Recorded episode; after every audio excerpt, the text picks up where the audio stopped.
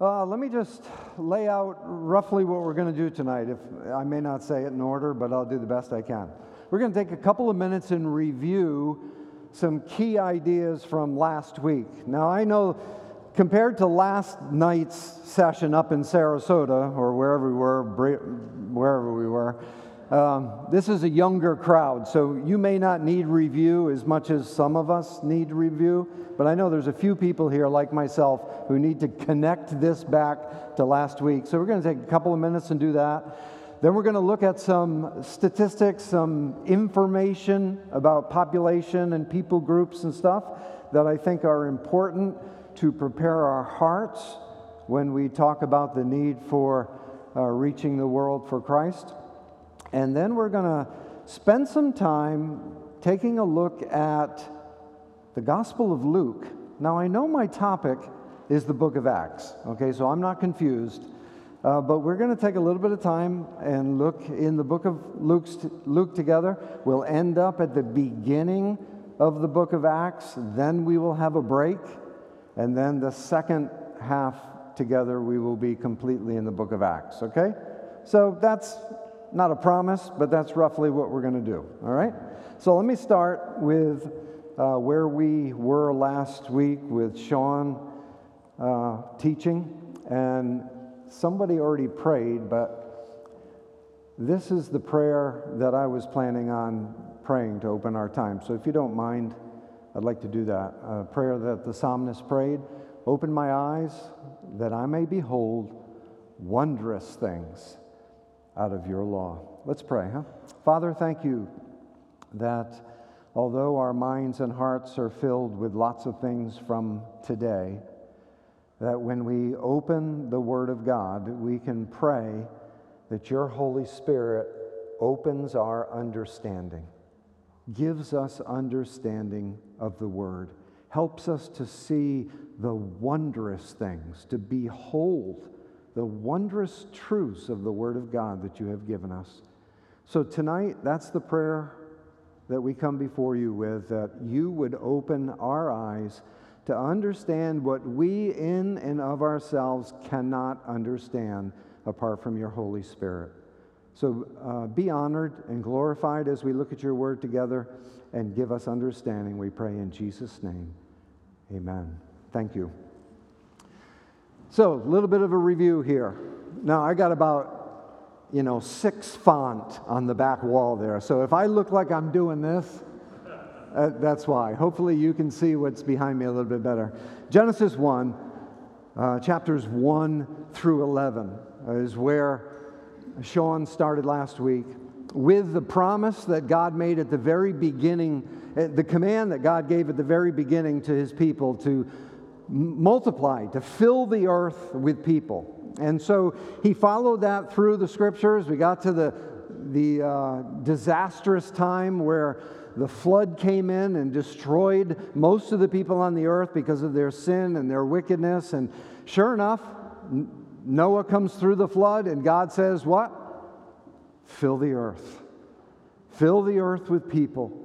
Fill the earth with people that can come to know me. I want to be known by all people.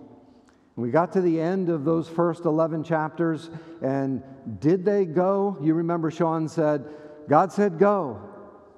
Humanity said no. God said go.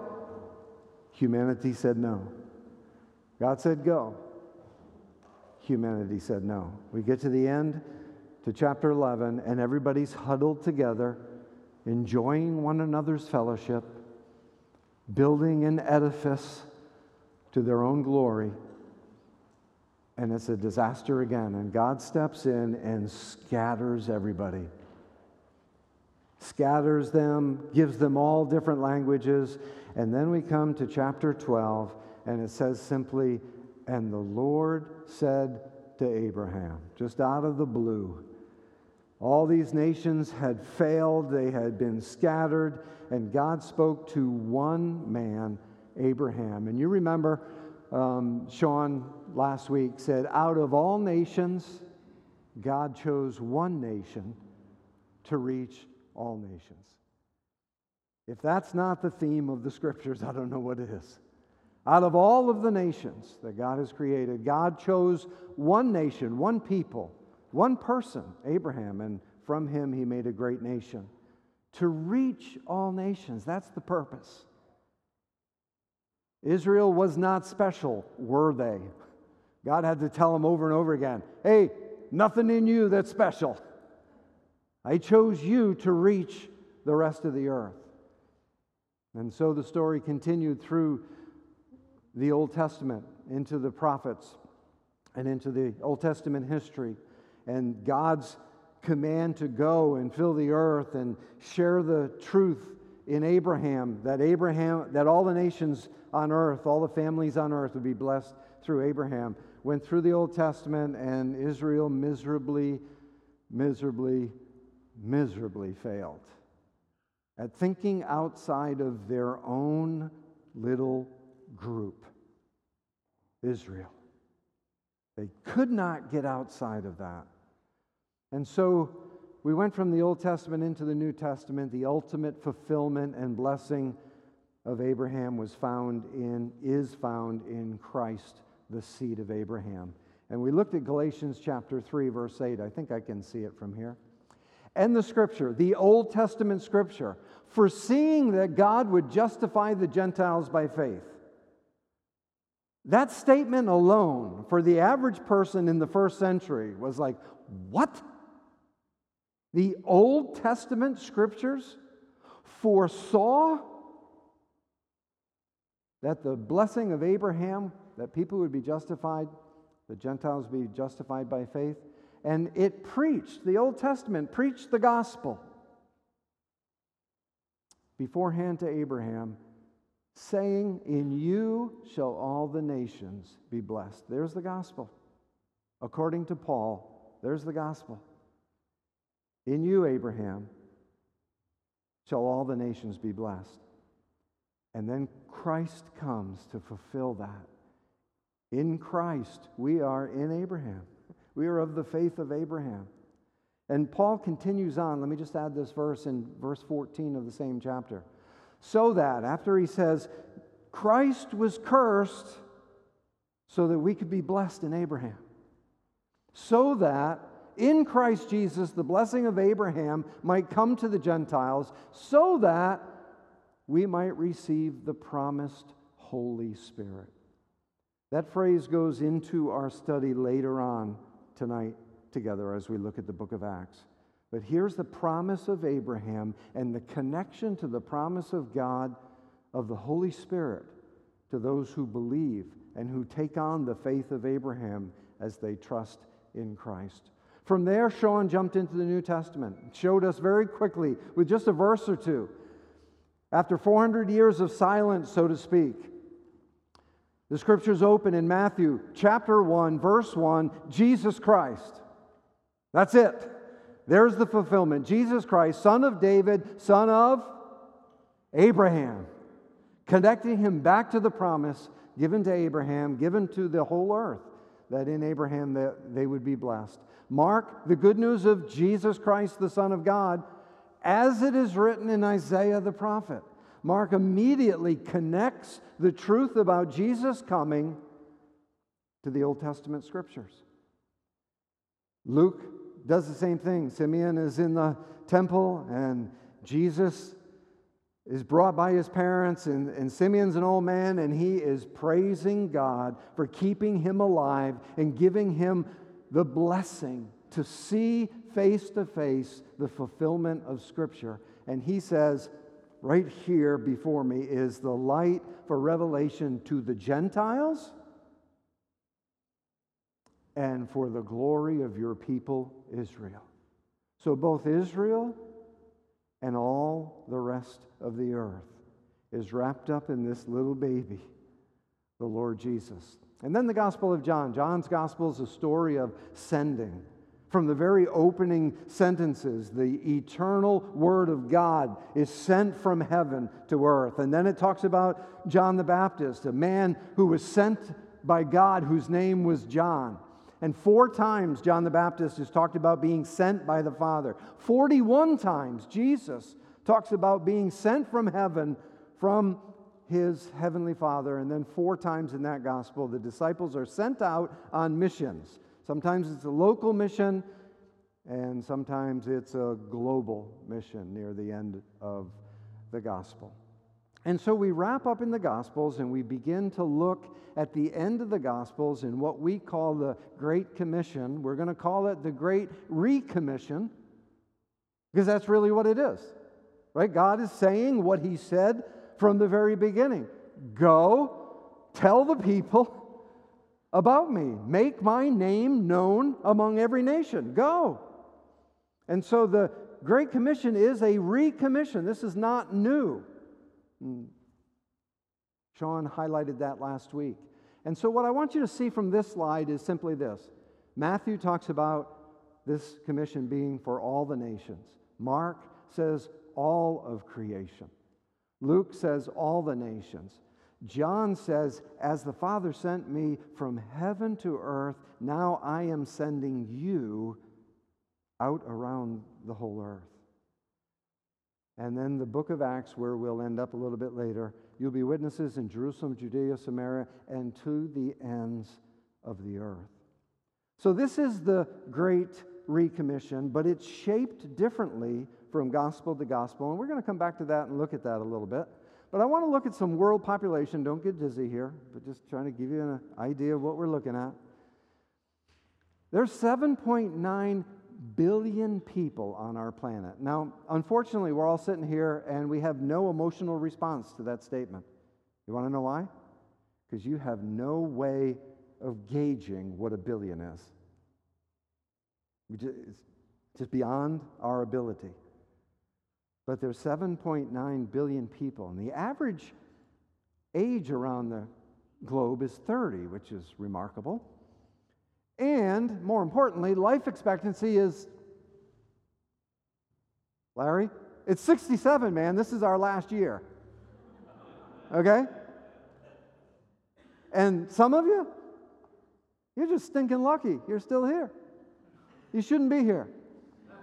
You know, I got thinking about this. 67, it, it's just interesting that you go around the world in rich countries, poor countries, you name it countries, you average it all out, you come up with 67 ish, right? They might be off one or two, could be closer to 70. And then you go to the Psalms, and the inspired word of God says, and our life is but 70 years. Isn't that interesting, at least? And if you're really strong, 80. And if it's after that, it's just pure grace friends. Just totally pure grace. Or God doesn't want you, one or the other. I'm not quite sure what it is. I'm not quite, sure. But top 10 most populated countries China, 1.45 billion people in one country. India, 1.4 billion people in one country. And then the next greatest country, the United States of America, 0 billion, 0.333 million. Like we're nowhere near those places.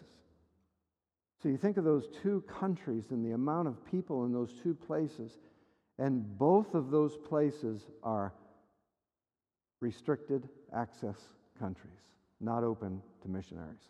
Matter of fact, India this year just bumped up to number 10 on the list of worst places for a Christian to live. They came from like 26 to 10 this year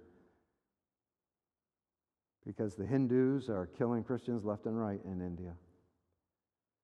But the world is filled with people, and the world is filled with people groups. This is not something that was talked about when I was a young Christian. This is something in the last 20 some years or so. But there's 17,432 people groups. Groups of people who speak a certain language or have a certain culture, and it kind of separates them from other people that might speak the same language but don't have the same history, don't have the same culture, and so they're separated from them. 17,000 different ones.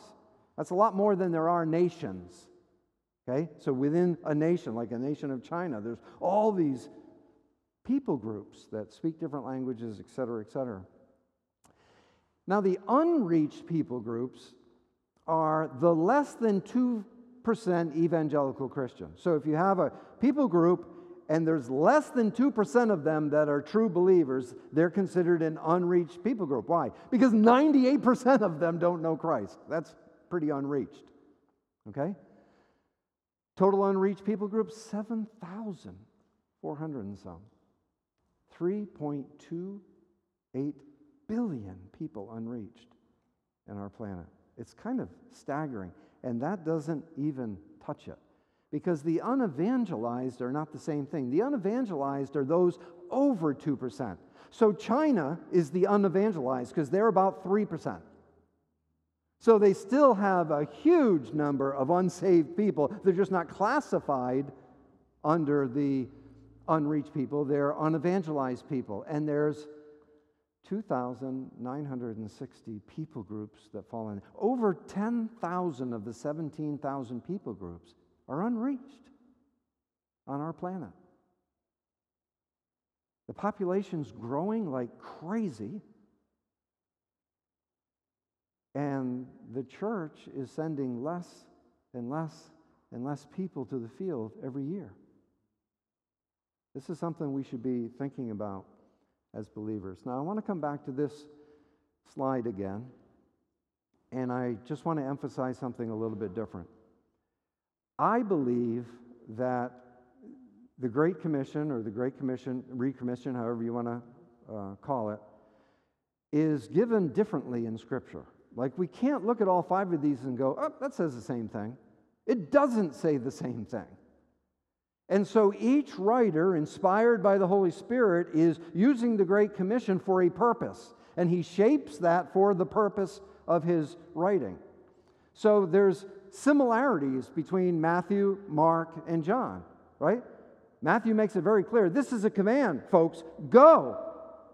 Okay? Now, the, the main command is make disciples, but go is an imperative participle. It's like you can't make disciples from your basement playing video games.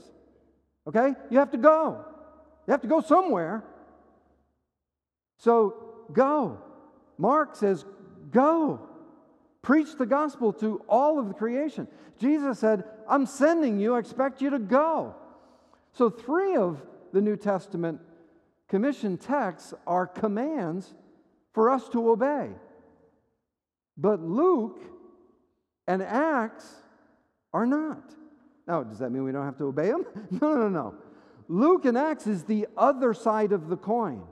The one side of the coin is your and my responsibility. We're to obey the Word of God. We're to obey what God says. We're to go. All of us, in some shape, some form, are to be part of that. The other side is here's what God's going to do. And you can see it as you read it. That's too small for me. Sorry. Okay, repentance for forgiveness of sins will be proclaimed. That's not a command, folks. That's a promise. Matter of fact, that's a prophetic statement that Jesus made to his disciples at the end of Luke in Luke chapter 24. Here's what's going to happen, boys. Repentance for forgiveness of sins will be proclaimed in his name, in the name of Christ. He was talking about the Messiah talking about himself, to all nations. This is going to happen. Promise from God.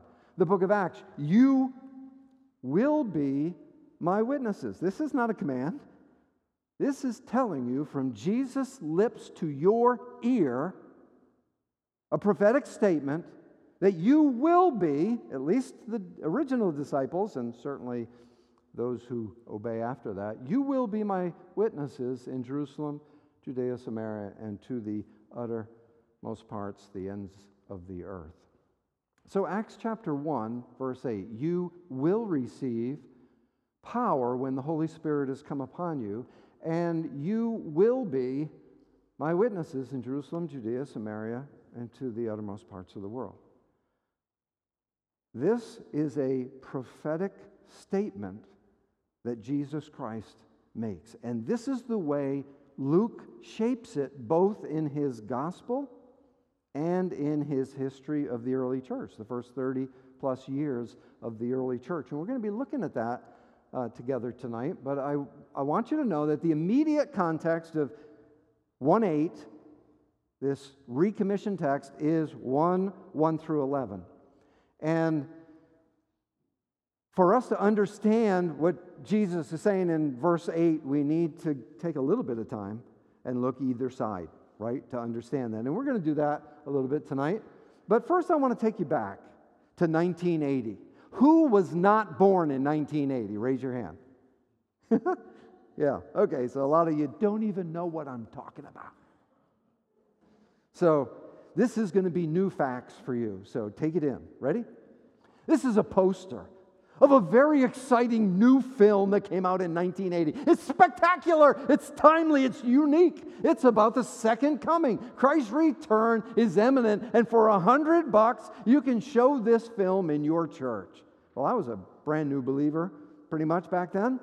And I was in this little dinky church called Shannock Baptist Church, and it was 1985, and my pastor's name was Scott. And Scott said, we're going to get that new movie that everybody's talking about, and we're going to show it here. Invite your friends. We're going to see a movie about the second coming of Christ. Oh, awesome! We were so excited. We all packed into our little church, and we shut the lights off, and we turned this on. I know all of you that had hands raised don't even know what this is. We had that old reel to reel hooked up, revved up, ready to go. And turn that baby on. It's amazing you could hear anything.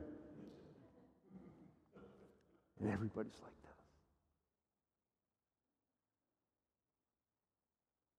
Five minutes goes by, and it's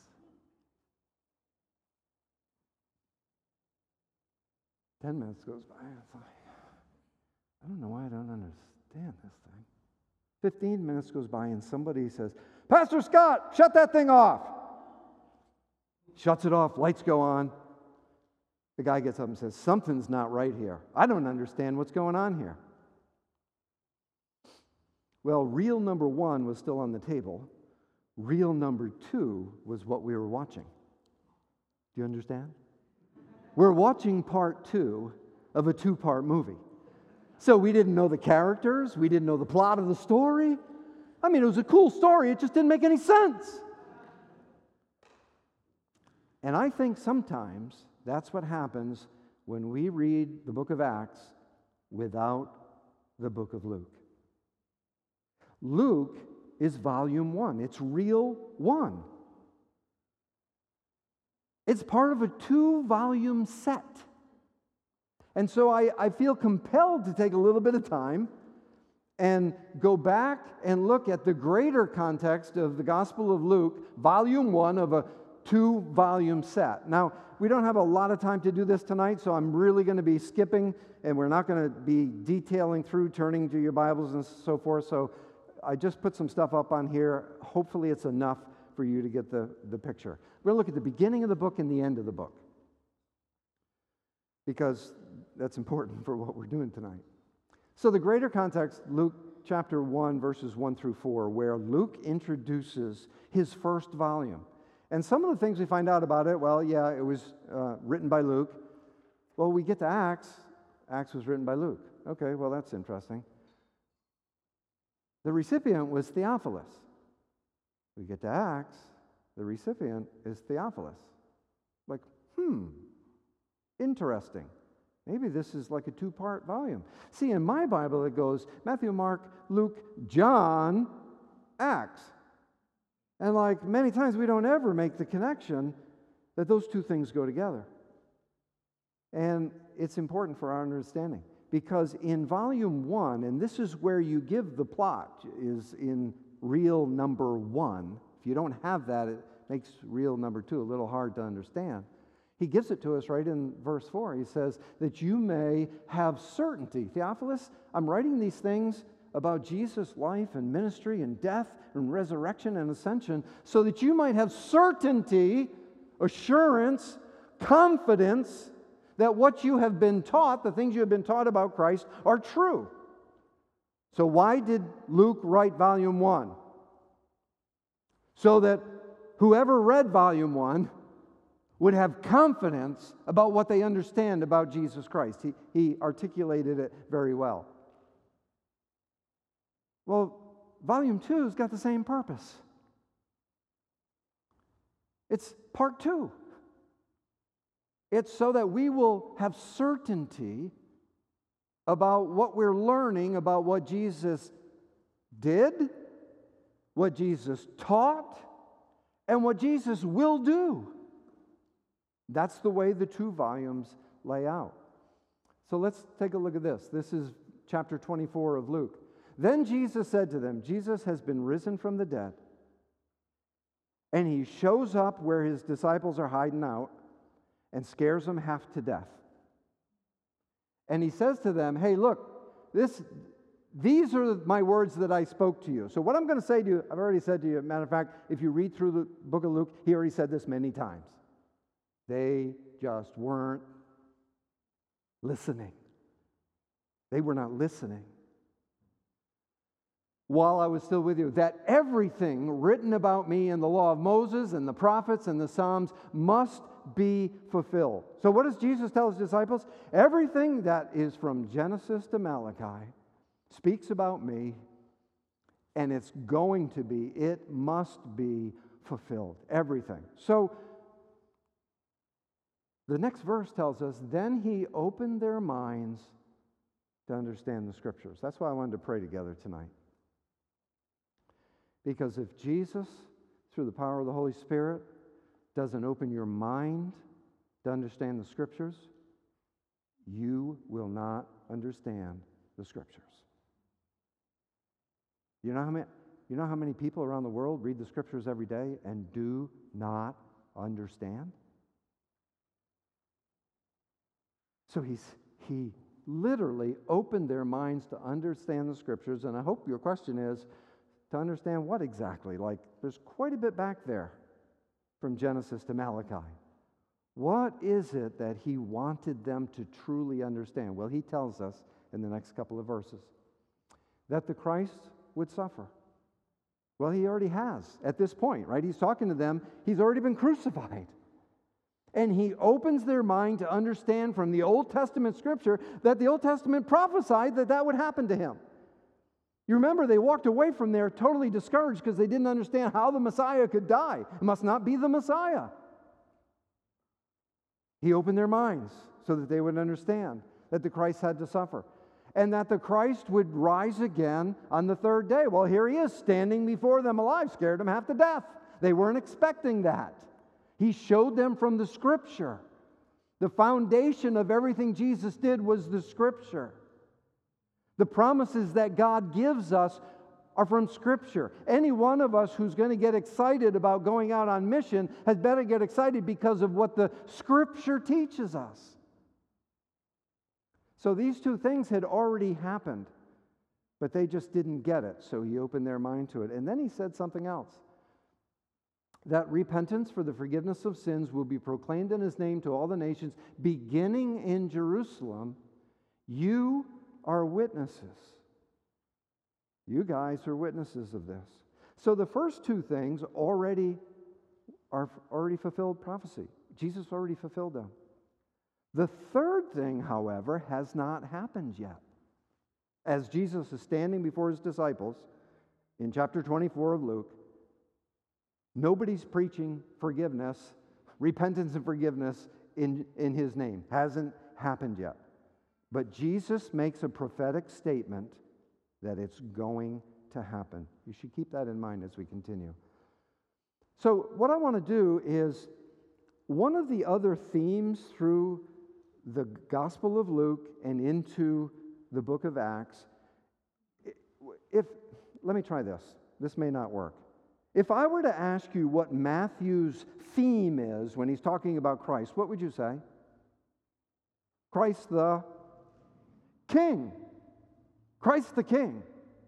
How about, the, how about John? How about John's gospel? Christ, what, is he saying about Christ? He's the Son of God, right? The eternal Son of God. So there's this theology behind what John's writing that impacts everything he says. There's this theology behind Matthew's writing that impacts everything he says. Mark talks about Jesus being the servant and it impacts everything he says about Jesus.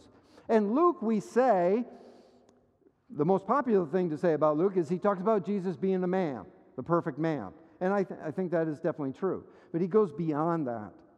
And he talks about Jesus being the greatest prophet who ever lived. Something that today, as Christians, we don't talk about a whole lot. But let's look at a couple of passages and you'll see what I'm saying.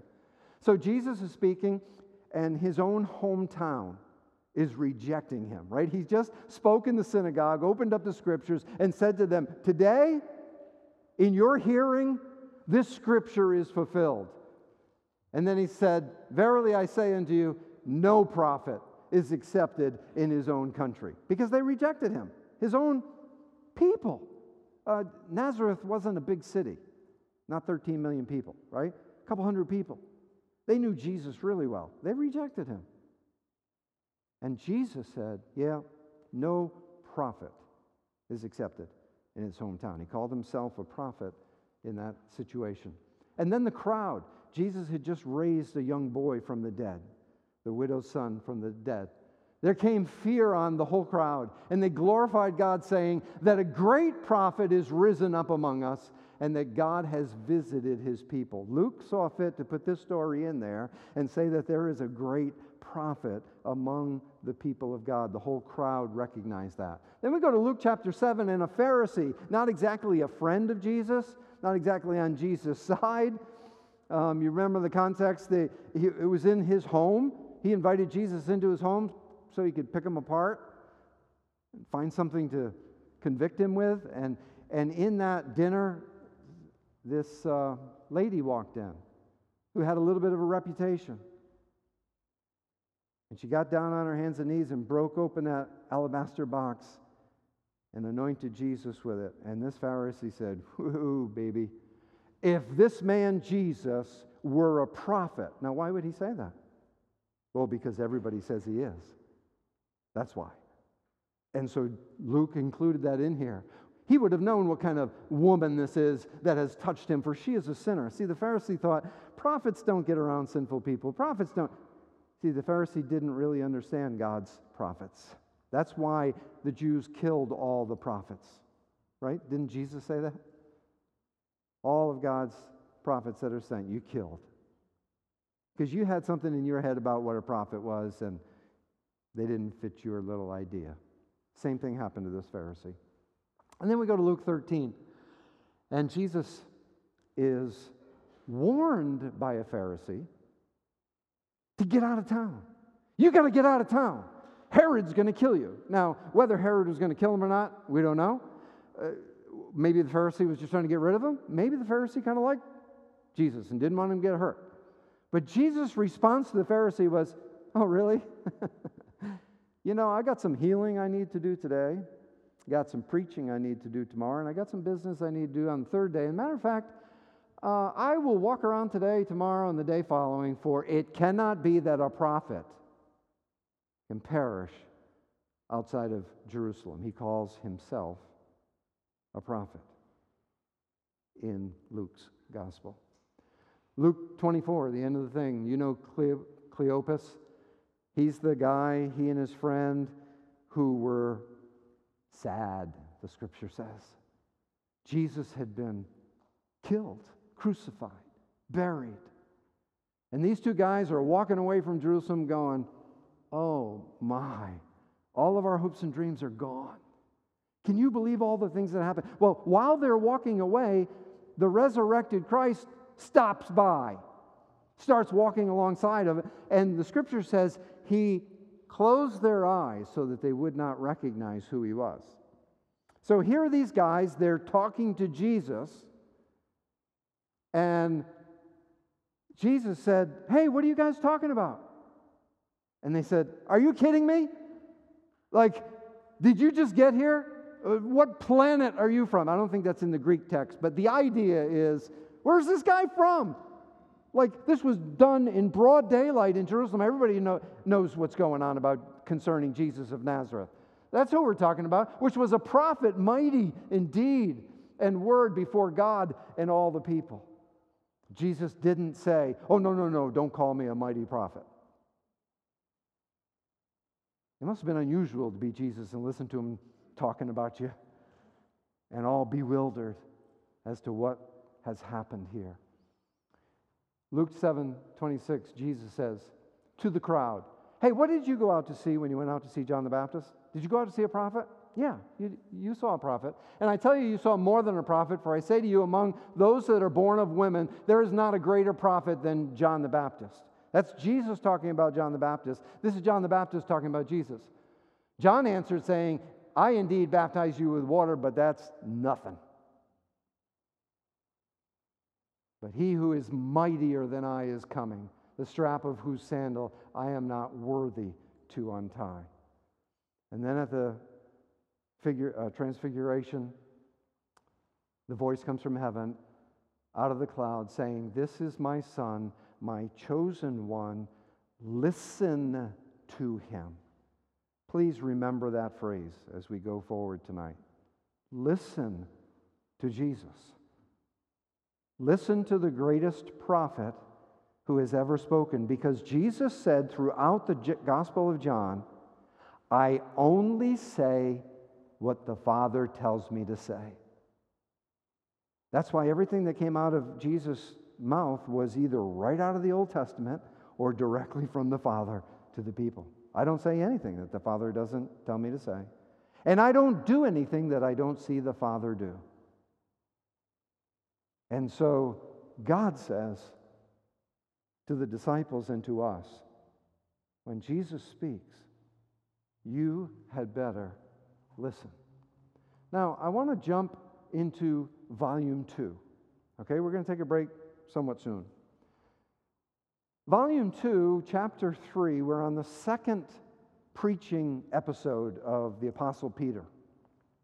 He preached the Pentecostal message, right, at Pentecost, and 3,000 people came to know Jesus Christ through the preaching of the Old Testament. You just read through it.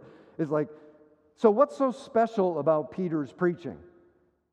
Scripture, my friend, Scripture. It's all about the Scripture. Read it for yourself. He gets to his second message and he begins to preach Christ, and this is what he says. Listen to this. As he's preaching to the people, Moses said, he's preaching to the Jews.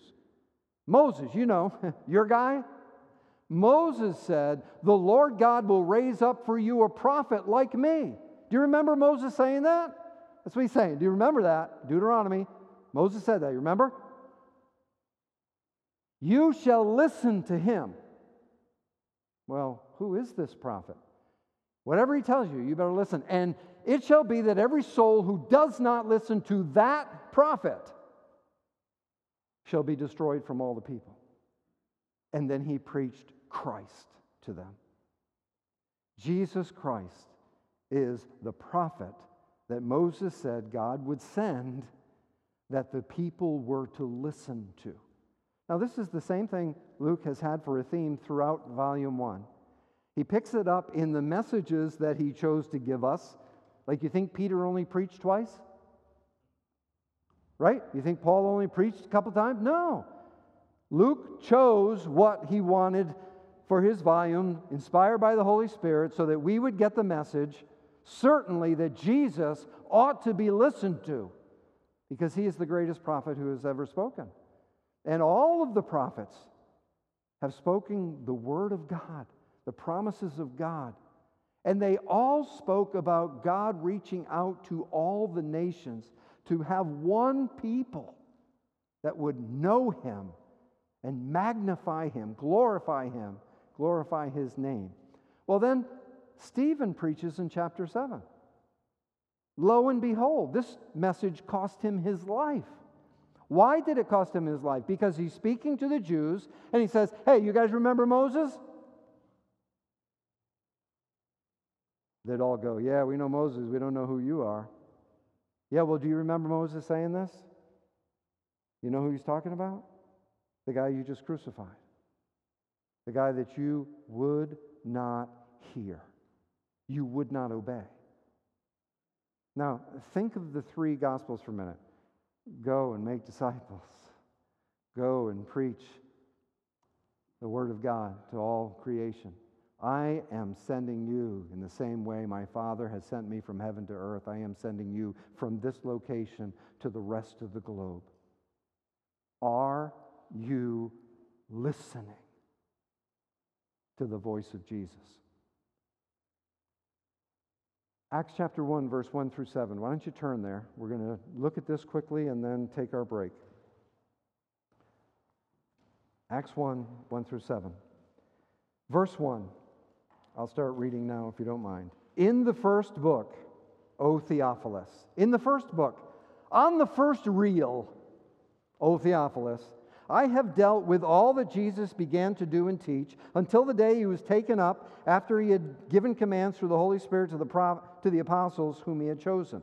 He presented himself alive to them after his sufferings by many proofs, appearing to them during 40 days and speaking about the kingdom. And while staying with them, he ordered them not to depart from Jerusalem, but to wait for the promise of the Father which he said, You heard from me, for John baptizes with water, but you will be baptized with the Holy Spirit not too many days from now. If you look at this, verse 1 tells us that volume 1 was all about what Jesus began to both do and to teach. It's about Jesus' life and his ministry, but what Jesus was doing and what Jesus taught. Volume 2, the book of Acts, picks up with what Jesus is continuing to do. And that's important for our study in our second half together as we look at the book of Acts. Verses 2 through 5, did I read 5? Yeah, I did. Verses 2 through 5 are basically a summary of chapter 24 of the Gospel of Luke. It's the connection back to Luke. Right? Doesn't every good movie do that that has two parts? If you got to take the reel off and it's going to take five or 10 minutes to get the second reel back on. When it goes on, you hope somebody says something about reel one so that you know how to make the connections. Well, that's what, that's what a good writer does. That's what Luke does. He connects back with the ascension and the command to stay. Isn't this interesting? From Genesis all the way to this point, God has said to his people over and over and over again, Go and tell them. And they've responded, no. Now, they may not have verbalized it, they just didn't go and they didn't tell. Here, Jesus said, Don't move. Don't go anywhere. Stay put. What? Like, what is the point here?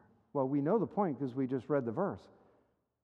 If you go, apart from the Holy Spirit's ministry. You go alone. Do you know how many missionaries are on the field alone? Do you? There's a great number of missionaries who are out feeding people and doing lots of other good things alone or with a few other pals. That's not what Jesus wanted his disciples to do.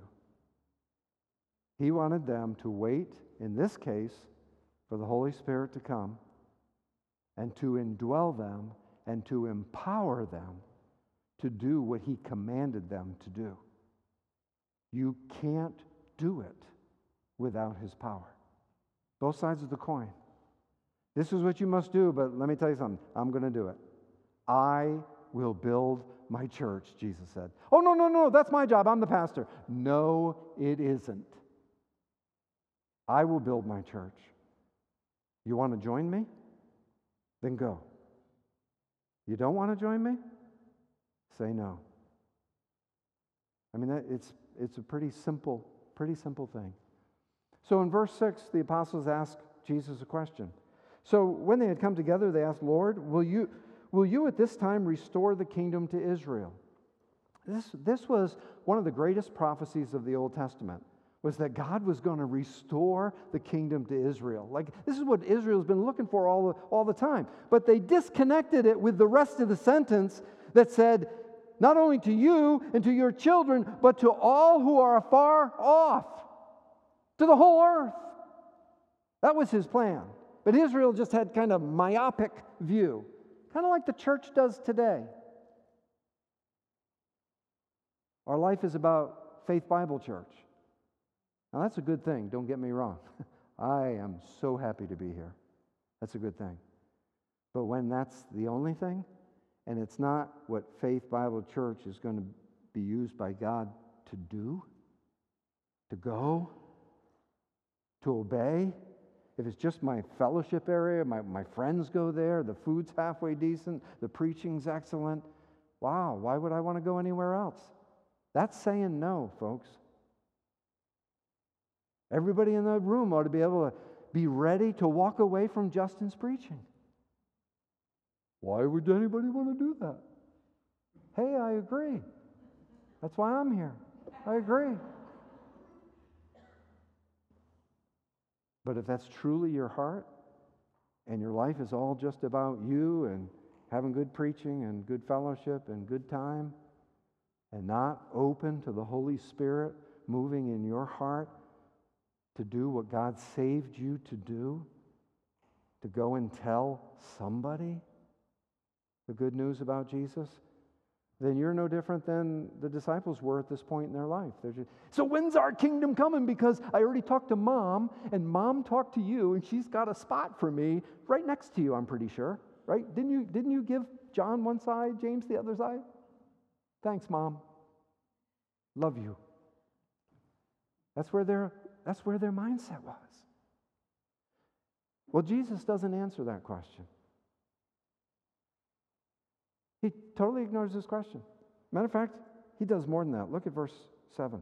He said to them, It's not for you to know. This is none of your business. Wrong question. It's not for you to know the times or the seasons that the Father is fixed by his own authority. It's going to happen, but it's none of your business. Here's your business.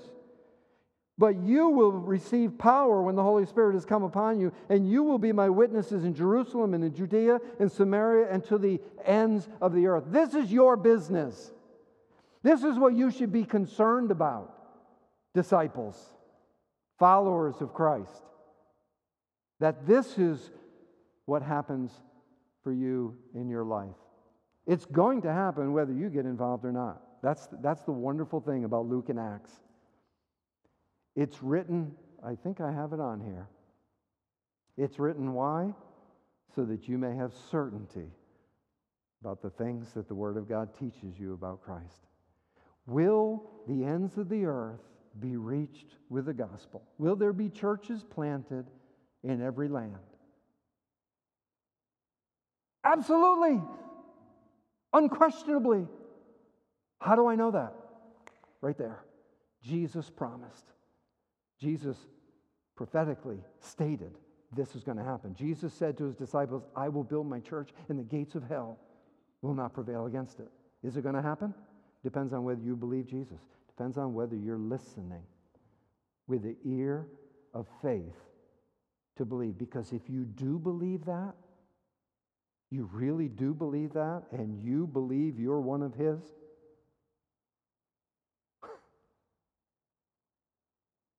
Do you think you have a part? You think it's His plan that we have a part of this?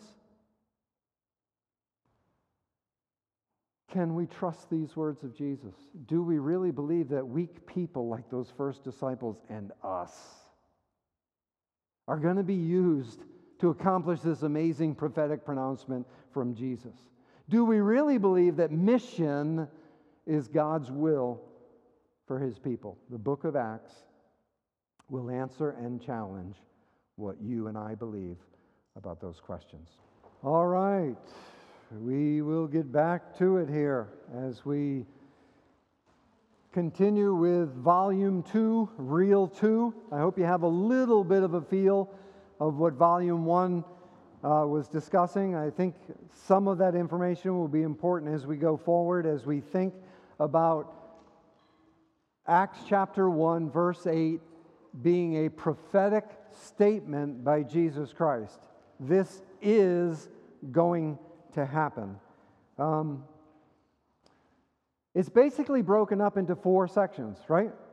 Take a look at it. It's, it's pretty simple. You will receive power when the Holy Spirit comes upon you. That's not a command, that's a statement. You will be my witnesses in Jerusalem. Statement. You will be my witnesses in all Judea and Samaria. Statement. You will be my witnesses to the ends of the earth. Statement. Jesus is saying something that has not happened that will happen. And what the book of Acts does is basically Luke takes this prophetic statement of Jesus and uses it as an outline. Why? Because he wants to show Theophilus that he can have confidence in what Jesus says. Jesus said it, he's going to do it. Here's what happened over the last 30 years. That's what he's doing. And so, for any one of us who are Theophilus reading Luke and Acts today, it should do the very same thing. Jesus said this would happen. We get to look at the historical fulfillment of the words of Jesus, the greatest prophet who ever stepped foot on the earth. So, what we're going to do in our time together is look at the book of Acts and see are the, is this true?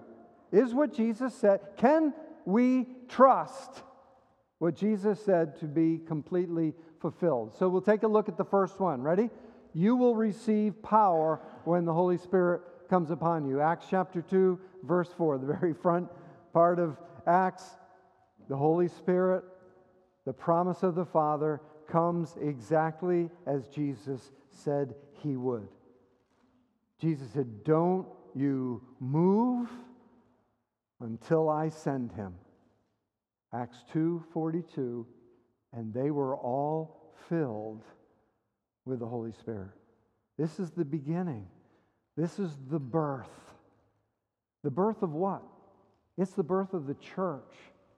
Because Jesus said, I will build my church and I will send the promise of the Father to get that done. Because I will use my church to reach the world so that the whole world knows my name, knows who I am. That's exactly what the very beginning pages of volume 2 begins to tell us. We continue into that message a little bit further. Peter said to them, Repent and believe every one of you in the name of Jesus Christ for the forgiveness of your sins. Have you heard that before? Does that sound familiar to you? Jesus said in Luke chapter 24, during those 40 days that he was teaching them after the resurrection, before the ascension, here's what's going to happen, guys. Preaching of repentance and forgiveness of sins is going to go forth in my name. And here's Peter, filled with the Holy Spirit. He didn't prepare this beforehand, he didn't write this down ahead of time. He starts speaking. What's he preach? Repentance and baptism to everyone of in the name of Jesus Christ for the forgiveness of your sins, and you will receive the gift of the Holy Spirit, the promise of the Father that has come upon every one of us. For the promise is for you and for your children. They all knew that. And for all who are far off. The very phrase used in the Old Testament, speaking of the Gentiles. The very phrase Paul uses later in the book of Ephesians to speak about the Gentiles. Those who are far off. That's me and you, folks. Those who are far off. The promise is to us if we repent and believe on the Lord Jesus to get forgiveness of sins and receive the Holy Spirit upon everyone whom the Lord our God calls to himself. This is what Jesus said would happen. This is exactly what Peter preached would happen, and this is exactly what continues to happen. Because when they heard this message, those who believed it, those who received the word, were baptized, and there were added that day about 3,000 souls. There's your evidence that the Holy Spirit will come upon you. You will receive power when the Holy Spirit comes upon you. Power to transform your life, to take you from death to life, from lostness to reconciliation with God. 3,000 people in one message that's never happened here at Faith. Sorry, Justin. You're a good preacher. It's just never happened here. We haven't had 3,000 in the building. We'd probably get arrested if we did. But, but we'd also fall flat on our face if we saw it happen. Father, show us wondrous things from the power of your word. Here's a wondrous thing. Can you imagine being one of those 3,000 people and knowing that the Holy Spirit has just done this amazing, amazing thing in your midst. Listen, the Lord added to their number day by day.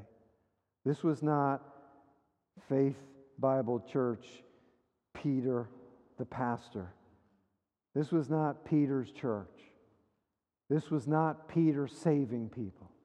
This was Peter telling people the truth about the Word of God. And the Lord, who said, I will build my church, saved and added to his church day after day after day through the book of Acts. Jesus, in volume one, we learn about what he began to both do and to teach his life and his ministry. In volume two, we're seeing what Jesus is continuing to do. He is building his church. And he has sent his Holy Spirit, and people are getting saved day after day. Many of those who had heard the word believed, and the number of men in chapter 4, verse 4, came to about 5,000. In just the first few days of the birth of the church, we have 5,000 genuine converts. Not people who raise their hand, I want to believe in Jesus and live my life the way I want to. I want it all. The American gospel. Now, these are people that put their lives on the line, their jobs on the line, their families on the line, to be publicly baptized to follow Jesus Christ. 5,000 men in chapter 4, verse 4. And they were filled with the Holy Spirit and continued to speak the word of God with boldness. You're going to see this throughout the book of Acts. We're not going to look at every one. Those who were filled with the Holy Spirit, there was this response, this reaction to the person who was filled with the Holy Spirit. Their mouth opened up. And guess what they said? The Word of God. And guess how they said it? With great confidence, great boldness. Why? Because they were cocky people? No, because they had humbled themselves, repented of their sin, fallen on their face before Jesus, been given the Holy Spirit, stood back up and opened their mouth, and the Holy Spirit spoke the word of God through them boldly. And that happens over and over and over again as people are speaking the word of God boldly because of the Holy Spirit, and the Lord is adding to his church day by day by day. And every day, they did not cease teaching and preaching that Christ is Jesus.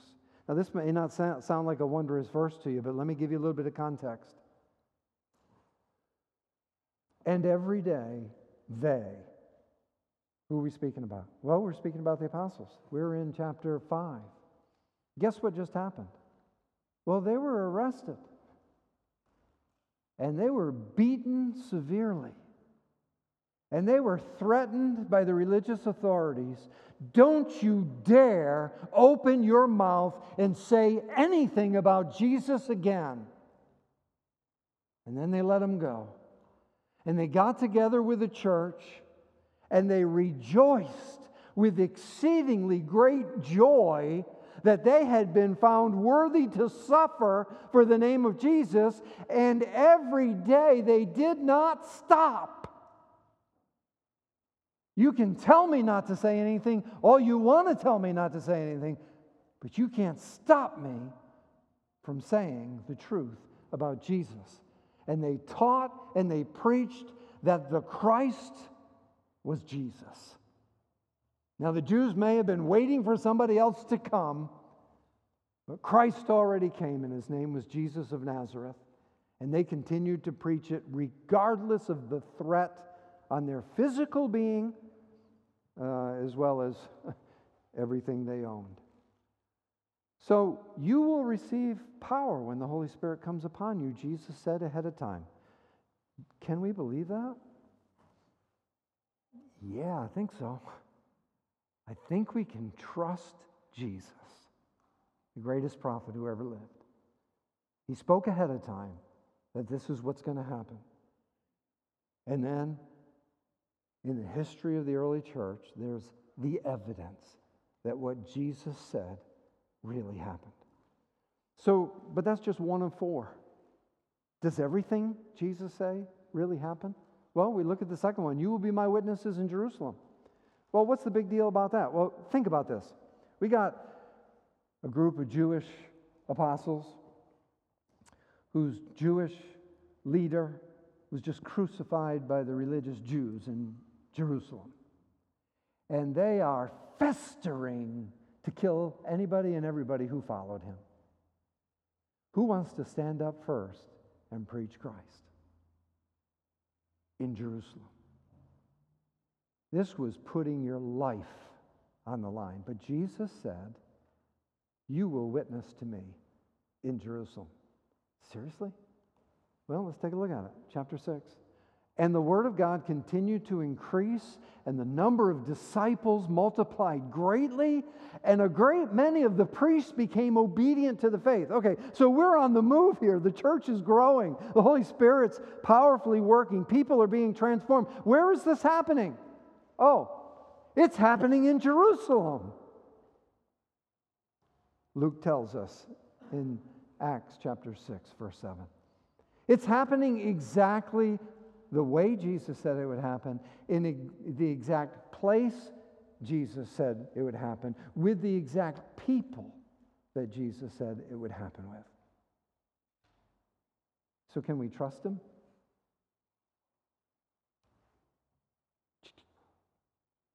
Yeah, we can trust him.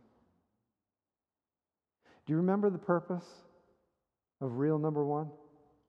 Hey, Theophilus, I'm writing all these details down about Jesus' life and ministry, death and burial and resurrection and ascension. And then volume two, so that you can have certainty about the things that you're being taught from the scripture. This is to build confidence in our lives that everything that Jesus said is going to happen is going to happen. We can look at the world. We can look at 7.9 billion people. We can look at 3.9 billion people who have not ever heard the name of Jesus, and 2.9 billion people who also haven't heard. That's six point some billion people who haven't heard about Jesus. And we can say, is this ever going to happen? Well, so far, what Jesus said has happened. So let's keep tra- tracing with him. You're going to be my witnesses in all Judea and Samaria. So we've, we've seen the evidence in the Jewish of all Jewish places. These are the people that hated Jesus with a passion. Oh, follow it through the Gospels. The chief priests and Pharisees and Sadducees hated Jesus with a passion. And yet, they witnessed, and many were saved. Even priests were saved because of their preaching of the gospel. Well, then we go to Judea. Judea is like you kind of leave the religious center and you go out to the countryside. That's kind of what it's like being in China. We were in a um, city. Whew, I don't know why I couldn't think of that word. We we're in a city that when we moved there had four and a half million people. When we left there, had over 10 million people. Like you've never been in a place that's grown that fast, folks. Never happened. It is unbelievable. But when you live in a, a city with 10 million people, uh, the buses are crowded, the taxis are crowded, the streets are crowded, everything's crowded, and then you go out into the countryside. It's crowded out in the countryside in, in, in China, but it's way different culture, way different place. And so it was true in Judea. It was just a different group of people. You know, the farmer guys, they weren't city guys. It was a little less threatening, maybe, than Jerusalem. But Samaria? Well, number one, the disciples hated the Samaritans. You do remember that, right? Jesus took the disciples into Samaria and was preaching the good news, and the Samaritans rejected Jesus. And what did John and James want to do? burn them off the planet. That's love, baby. Burn them off the planet. I'm going to call lightning down, fire from heaven, to smoke them. That's how they felt about the Samaritans. Now, here's Jesus saying to them before he ascends into heaven, You're going to witness to me in Samaria. They're half Jews, man. We're not going there. Or are we? And there arose on that day a great persecution against the church in Jerusalem. They were all really comfy. They had the best preaching in the world. They had the apostles. Like, who wanted to go to Samaria when you could listen to Peter preach? When you could listen to James preach? You kidding me? They had it all. They were in the center of God's country, Jerusalem. Wow, doesn't get any better than that.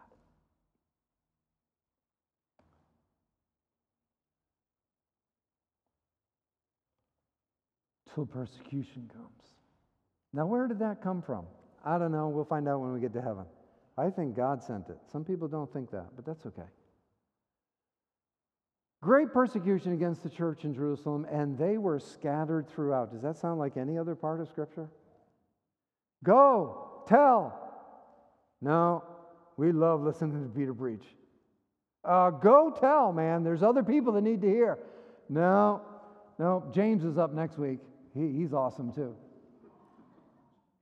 Look, I'm telling you, you, you got to get out to Samaria and tell those people about Christ or they're going to perish. We got so many friends here. Like, this is an awesome place. I don't think so. And out comes the persecution, and they are all scattered. Interesting, if nothing else. Oh, look where they're scattered to. The very place Jesus said, You'll go. Now, maybe they didn't go obediently in a sense. But Jesus said they'd go. And here they are, scattered into Judea and Samaria. Now, those who were scattered went about preaching the, wor- the word. Here, here's where we've got to give them credit, folks.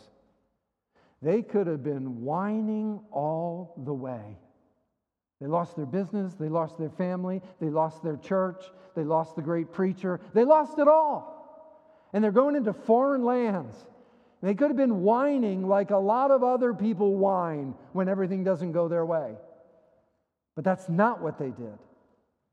As they were scattered, they preached the Word of God because they were filled with the Spirit. And they opened their mouth with boldness and preached the Word of God. And here we go. Philip went down to the city of what? Samaria. Of course. That's where Jesus said he'd go and he preached Christ to them. Why? Because Jesus said, You will witness to me there. And Peter came down and he prayed for those that were getting saved that they might receive the Holy Spirit, and they received the Holy Spirit. People in Samaria received the Holy Spirit, half Jews. Yuck, if you're a Jew. They received the Holy Spirit. This is just absolutely amazing. Not really. Jesus said it was going to happen. So you're going to be my witnesses in Judea, Samaria. Is that right? Okay, now, as exciting as all of this is, uh, we just covered New Jersey and maybe Philadelphia. And Jesus is talking about the globe. You will be witnesses to me to the ends of the earth. Like we could almost, from Faith Bible Church, send out enough people to reach New Jersey and Philadelphia. You know, if we were really lucky. But the whole earth? Isn't that a stretch? Can we really believe that? Now, this is where Luke is going here. Why did Luke write? So that you'll have certainty that what Jesus said is going to happen. That's why he wrote. So let's take a look, see what he says. Then Philip opened his mouth, and beginning with the scripture, he told him the good news about Jesus, the Ethiopian eunuch. Okay, so we've been in the Jewish, Jewish, Jewish center. Then we went out to the countryside with the farmers. Then we went out to those people that we stay away from. We don't even like to walk across their land. They didn't like it when Jesus did that with the Samaritan woman. They didn't want to be on their land, those half Jews. They're our enemies. And now we're taking a step beyond that, and we have this African man who has traveled from Ethiopia to Jerusalem because he is a God fearing Gentile man. And he comes to the Passover and he's on his way home and he's reading scripture because he's wealthy, right? He's the queen's eunuch, so he can afford a scroll of Isaiah, which is about that big around. And he's got that baby cranked open to chapter 53 and he's reading it, and the Holy Spirit says to Philip, Get up on that chariot. Go tell that guy about Jesus. Gets up on the chariot and says, Hey, what are you doing? Guy said, I'm reading the prophets. You understand what you're reading? Nope. Nope. I really don't. And how could I? Unless somebody gives me understanding. So Philip, filled with the Holy Spirit, from Isaiah 53, preached to him Christ. And he believed, Philip baptized him, and the eunuch went on his way rejoicing. Now, this isn't a church plant, but this is a foretaste of all the ends of the earth. Not only had many Jews been scattered outside of Jerusalem, Many Jews from the day of Pentecost were from every nation, right? They came in from every nation. Many of them got saved. 3,000 got saved. They went home to those nations. They're, they're taking the gospel back out to Gentile places, but of course, they're only talking to Jews, we find out later, except for a few of them. And this guy came from Ethiopia, and he's headed back to Ethiopia. Now he's saved, and he's headed back to the queen with the good news about Jesus Christ. And then while Peter was still saying these things, the Holy Spirit fell on all who heard the word, and the Holy Spirit was poured out even on the Gentiles. What's, what's this story? Well, this is Cornelius' household. You remember this, right? Listen to this story for a minute. Peter is on furlough at Simon the tanner's house. And he goes up on the roof to pray. And he's deep in prayer with God. Good place to be. And then comes the vision. You remember the vision? The sheet that comes down from heaven, filled with gross animals. And God says to Peter, Kill and eat. And he looked at the guinea pig and he said, Over my dead body. I'm a good Jew. I ain't touching that thing. Goes back up into heaven. Comes back down again. Same menu. Nothing changed. Kill and eat, Peter. I've never touched anything unclean. Not me. You got the wrong guy. Comes down a third time. Kill and eat.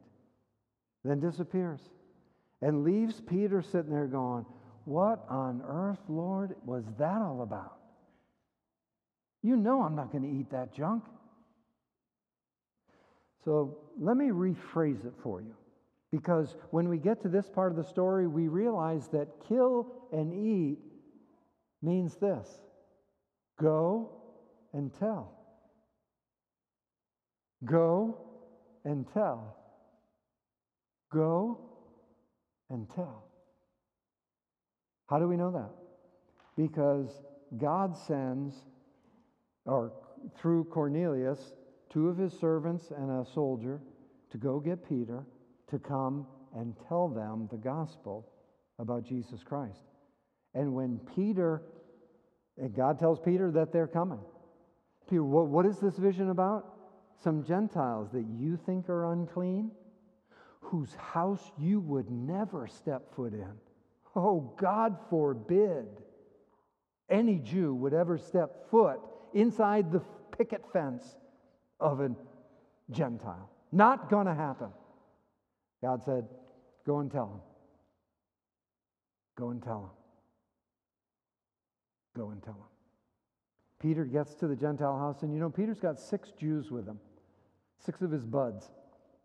You think they want to go to a Gentile's house? They've never been to one in their life, scared to death. They're going to be unclean. But they follow Peter. And they get inside, and Peter says to Cornelius, What's up? Cornelius says, Look, I, I gathered my whole family, all my friends, people that work for me, for you to tell us about Christ. Peter says, Wow. Go and tell. He tells them about Christ. And while Peter was still saying these things about Christ, the Holy Spirit fell on those Gentiles. Here is the breakthrough to the Gentile world that Jesus said, All the ends of the earth, you will witness to me to all the ends of the earth. And here is the breakthrough. Look what happens later on in this chapter. The hand of the Lord was with them, and a great number who believed turned to the Lord. Now they're in Antioch, and the Gentiles are starting to come to Christ left and right. And so the church in Jerusalem sends Barnabas, right? News gets back to Jerusalem like Gentiles are getting saved left and right. The Holy Spirit's coming upon them. Barnabas, go find out what's going on. Barnabas heads, sees it, Barnabas has said he's a man who is filled with the Holy Spirit. And he witnesses what God is doing in Antioch, and he heads out and gets Paul and brings the Apostle Paul to that place. And they spend a year establishing a church in Antioch, strengthening them for a year, teaching the Word of God. And from that church, chapter 13, verses 1 through 3, the congregation and the scripture says the Holy Spirit sent Paul and Barnabas out on a church planting mission to the Gentiles from that first Gentile church, where they were first called Christians. Sarcastically, but Christian means follower of Christ. Are you a Christian? Well, of course I am. At Faith Bible Church. That, that, that means you're a follower of Christ, a listener that obeys. That's what follow means. You hear what he says and you follow him. That's what was happening here. It's just an amazing beginning.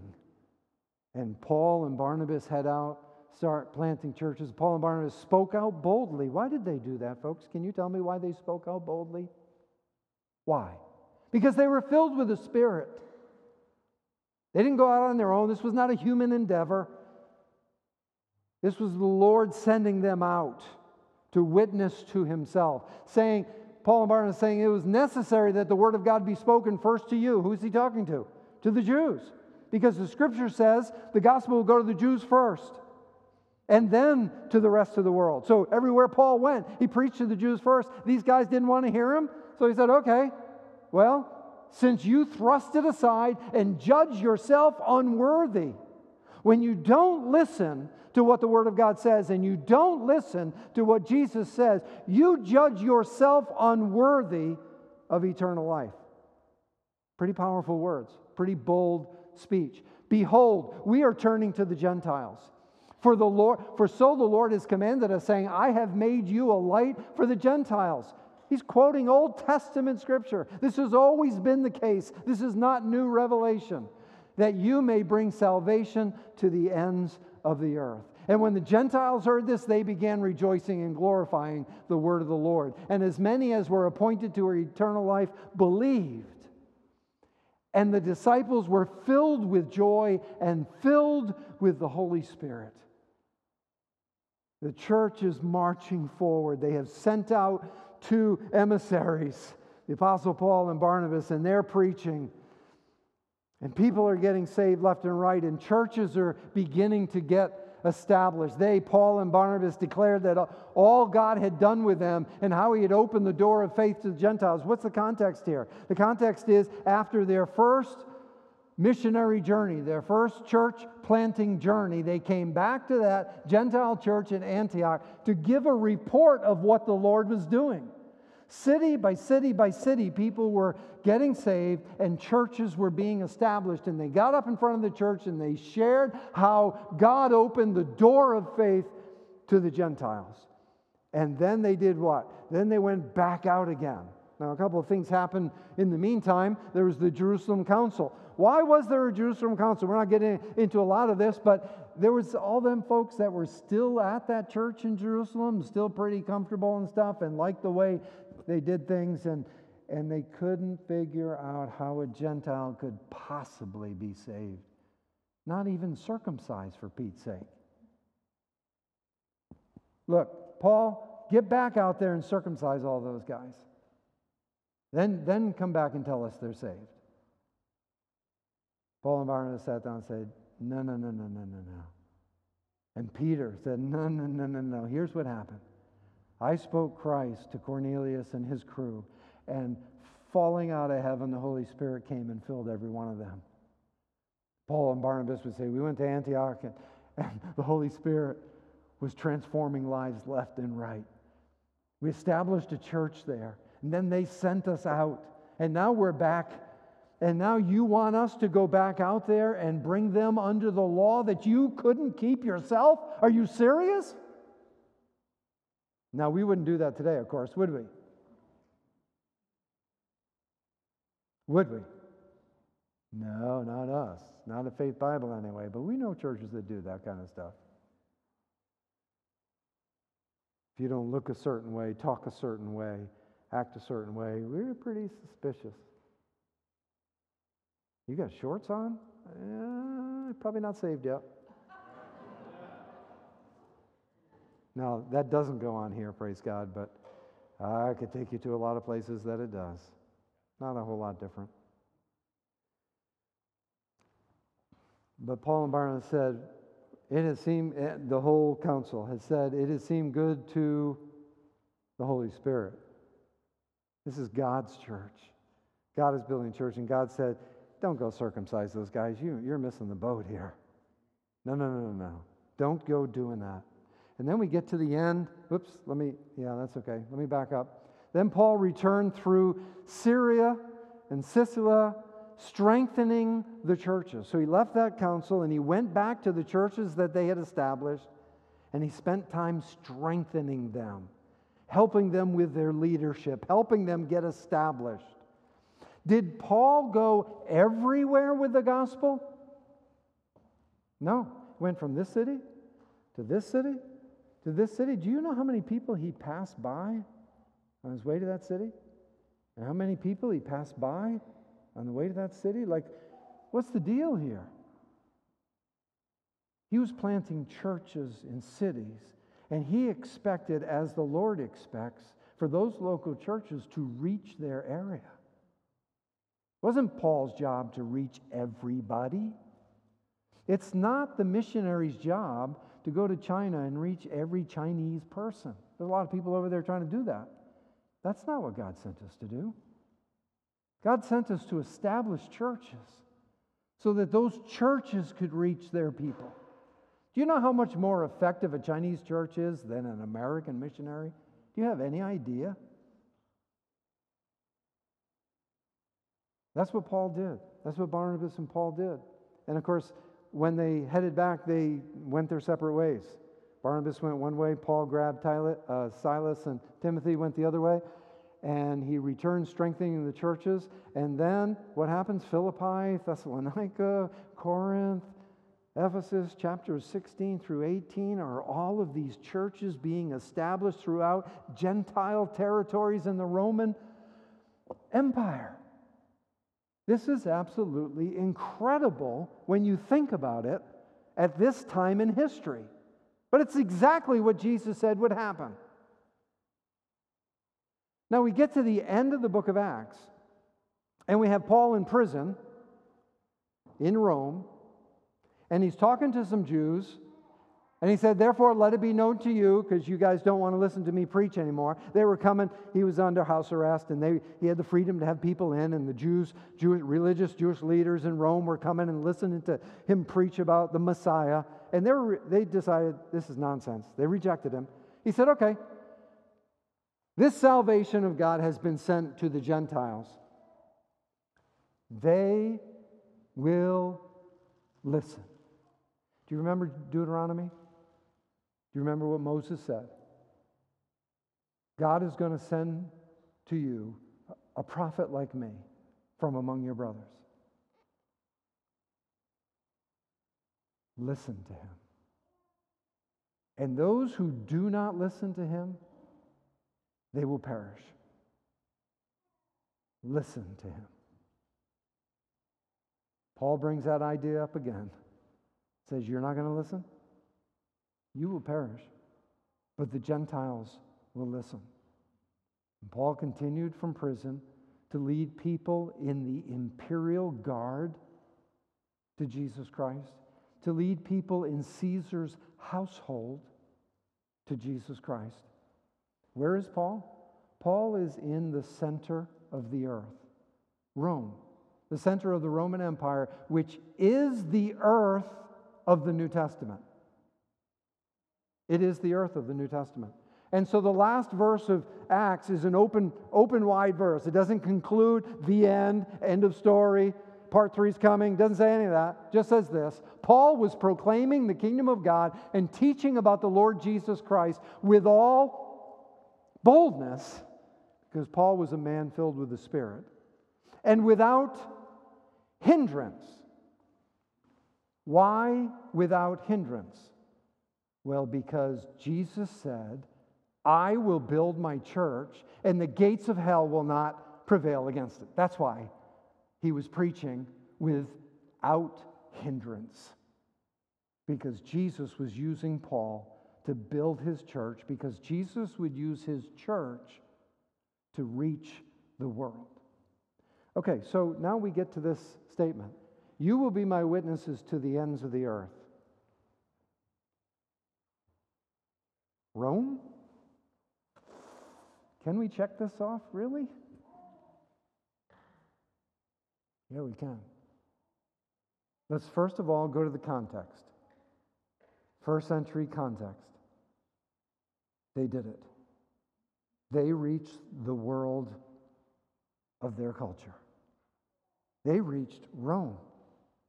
All roads lead to Rome. They reached the center of the earth. They did exactly what Jesus said they would do. Now, you know what you've, I'm sure you've learned this. Matter of fact, if you read your thing this week, you would have read this. He talks about prophecy and how it's fulfilled Old Testament prophecy historically in the past, gospel wise in the present, and one day in the future. Well, we're already past the Old Testament, so we only have the present and the future. The present, the present of 2,000 years ago, it's fulfilled.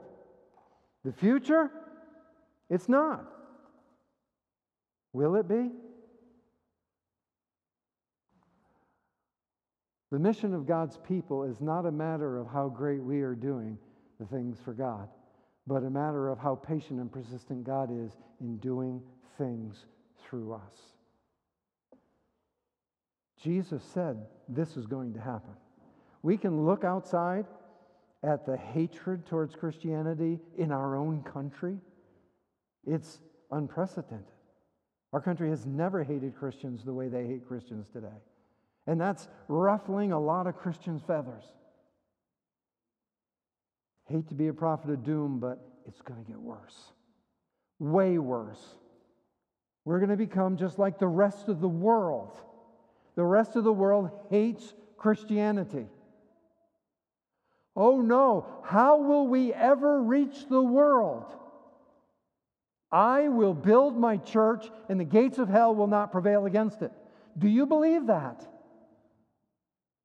Does that not give you assurance that even though it looks dark, and it looks impossible, and it looks like we're failing, and it looks like we're losing ground, If you believe what Jesus said, if you're listening and you believe what Jesus said, then don't you want to get on board with him? He's leading the way. He's not asking you to lead. He is leading the way like a great king. And all, we, all he's asking us to do is jump on my back and go with me. Yeah, you can't see where you're going when you're in the back of a king's robe, but it doesn't matter what you see. It's that you obeyed to follow him and go wherever he leads me. You remember what he said to Abraham? I want to take you to a place, and I'm not going to tell you where it is. I'm not going to tell you anything about it. Just go. It's the same for us. He's not going to prescribe, there's not going to be a plane go by and write it in heaven where you're going to go, where you're going to live, who's going to support you, how much you're going to make, what your retirement's going to look like. Those are the kind of questions I had to answer for seminary students when I'd be at seminary and try to get them to come to China. They would say, Well, what kind of retirement do you offer? And my wife and I would look at them and go, Heaven? maybe sooner than later. We had a lot of young men walk away because they were looking for a retirement. They're looking for a prosperous future. They're not looking to follow a king who's conquering the earth and one day will come back and establish his kingdom. In the meantime, he's using the church, he's using me and you to get that done. So, just real quick, we got a couple of minutes left. You hear people talking about the 1040 window. What is the 1040 window? Well, this is kind of important today. 97% of the world's unreached people live here. 97% are located in this from the West Africa over to China, over to Japan. Total population in this area is 5.2 billion people this little strip. 5,874 unreached people group, 2 million, 2.76 billion people unreached live in this slice of the world. And 60% of them are closed to Western missionaries. 60%, I didn't do the math. I hate math. I flunked math more times than you guys took math. But I was a carpenter and I did math in my head every day. Never thought about it, didn't know it was math. It wasn't the same as being in class with math, it was in my head. I could do it in my head, I just couldn't do it on paper. 2.7 billion people.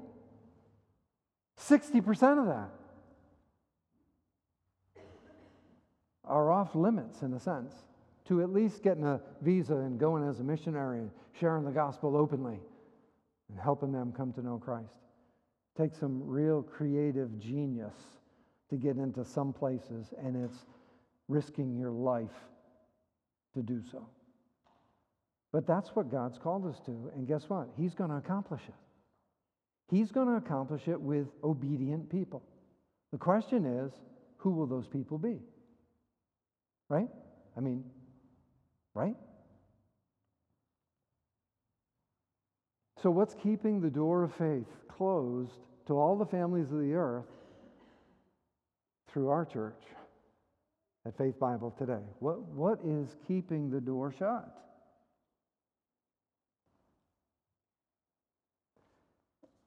If you read this this week, I just want to read something in closing. I have about a second. A statement that John Stott mentions in his first paragraph. It's essential, therefore, for Christians to understand the grounds on which Christian mission rests. Only then shall we be able to persevere in the mission task with courage and humility, in spite of the world's misunderstanding and opposition. More precisely, biblical Christians need biblical incentives For we believe the Bible to be the revelation of God and of His will. So we ask, has He revealed in Scripture that mission is the will for His people? That's what this six weeks is out to answer from the Scriptures. And certainly from the book of Acts, the answer is absolutely. It is God's will that He has called His people to mission. And that's you and me. And so we need to take this seriously. This is not just a class on missions, for us to be more knowledgeable of those who do it. This is a class about you that you either listen to or don't. And no one can do that. No one can listen or not for you but you. Father, thank you so much for the Word of God. Thank you for the great foundation it is for us. That we know that this is your plan and you're going to accomplish it, and you have promised to do so, and you have proven yourself faithful all the way from Genesis. You have proven yourself faithful to the word. Why do we doubt you today? Why are we afraid to open our mouth and share the gospel? Why are we afraid to go to some crazy place in the world to take the gospel? Why are we afraid to go down the street and share the gospel? It can only be because we don't believe what we hear. Strengthen our faith. Establish us in a biblical faith. Give us courage and boldness. Fill us with your spirit. Use us for your glory. We ask in Jesus' name. Amen.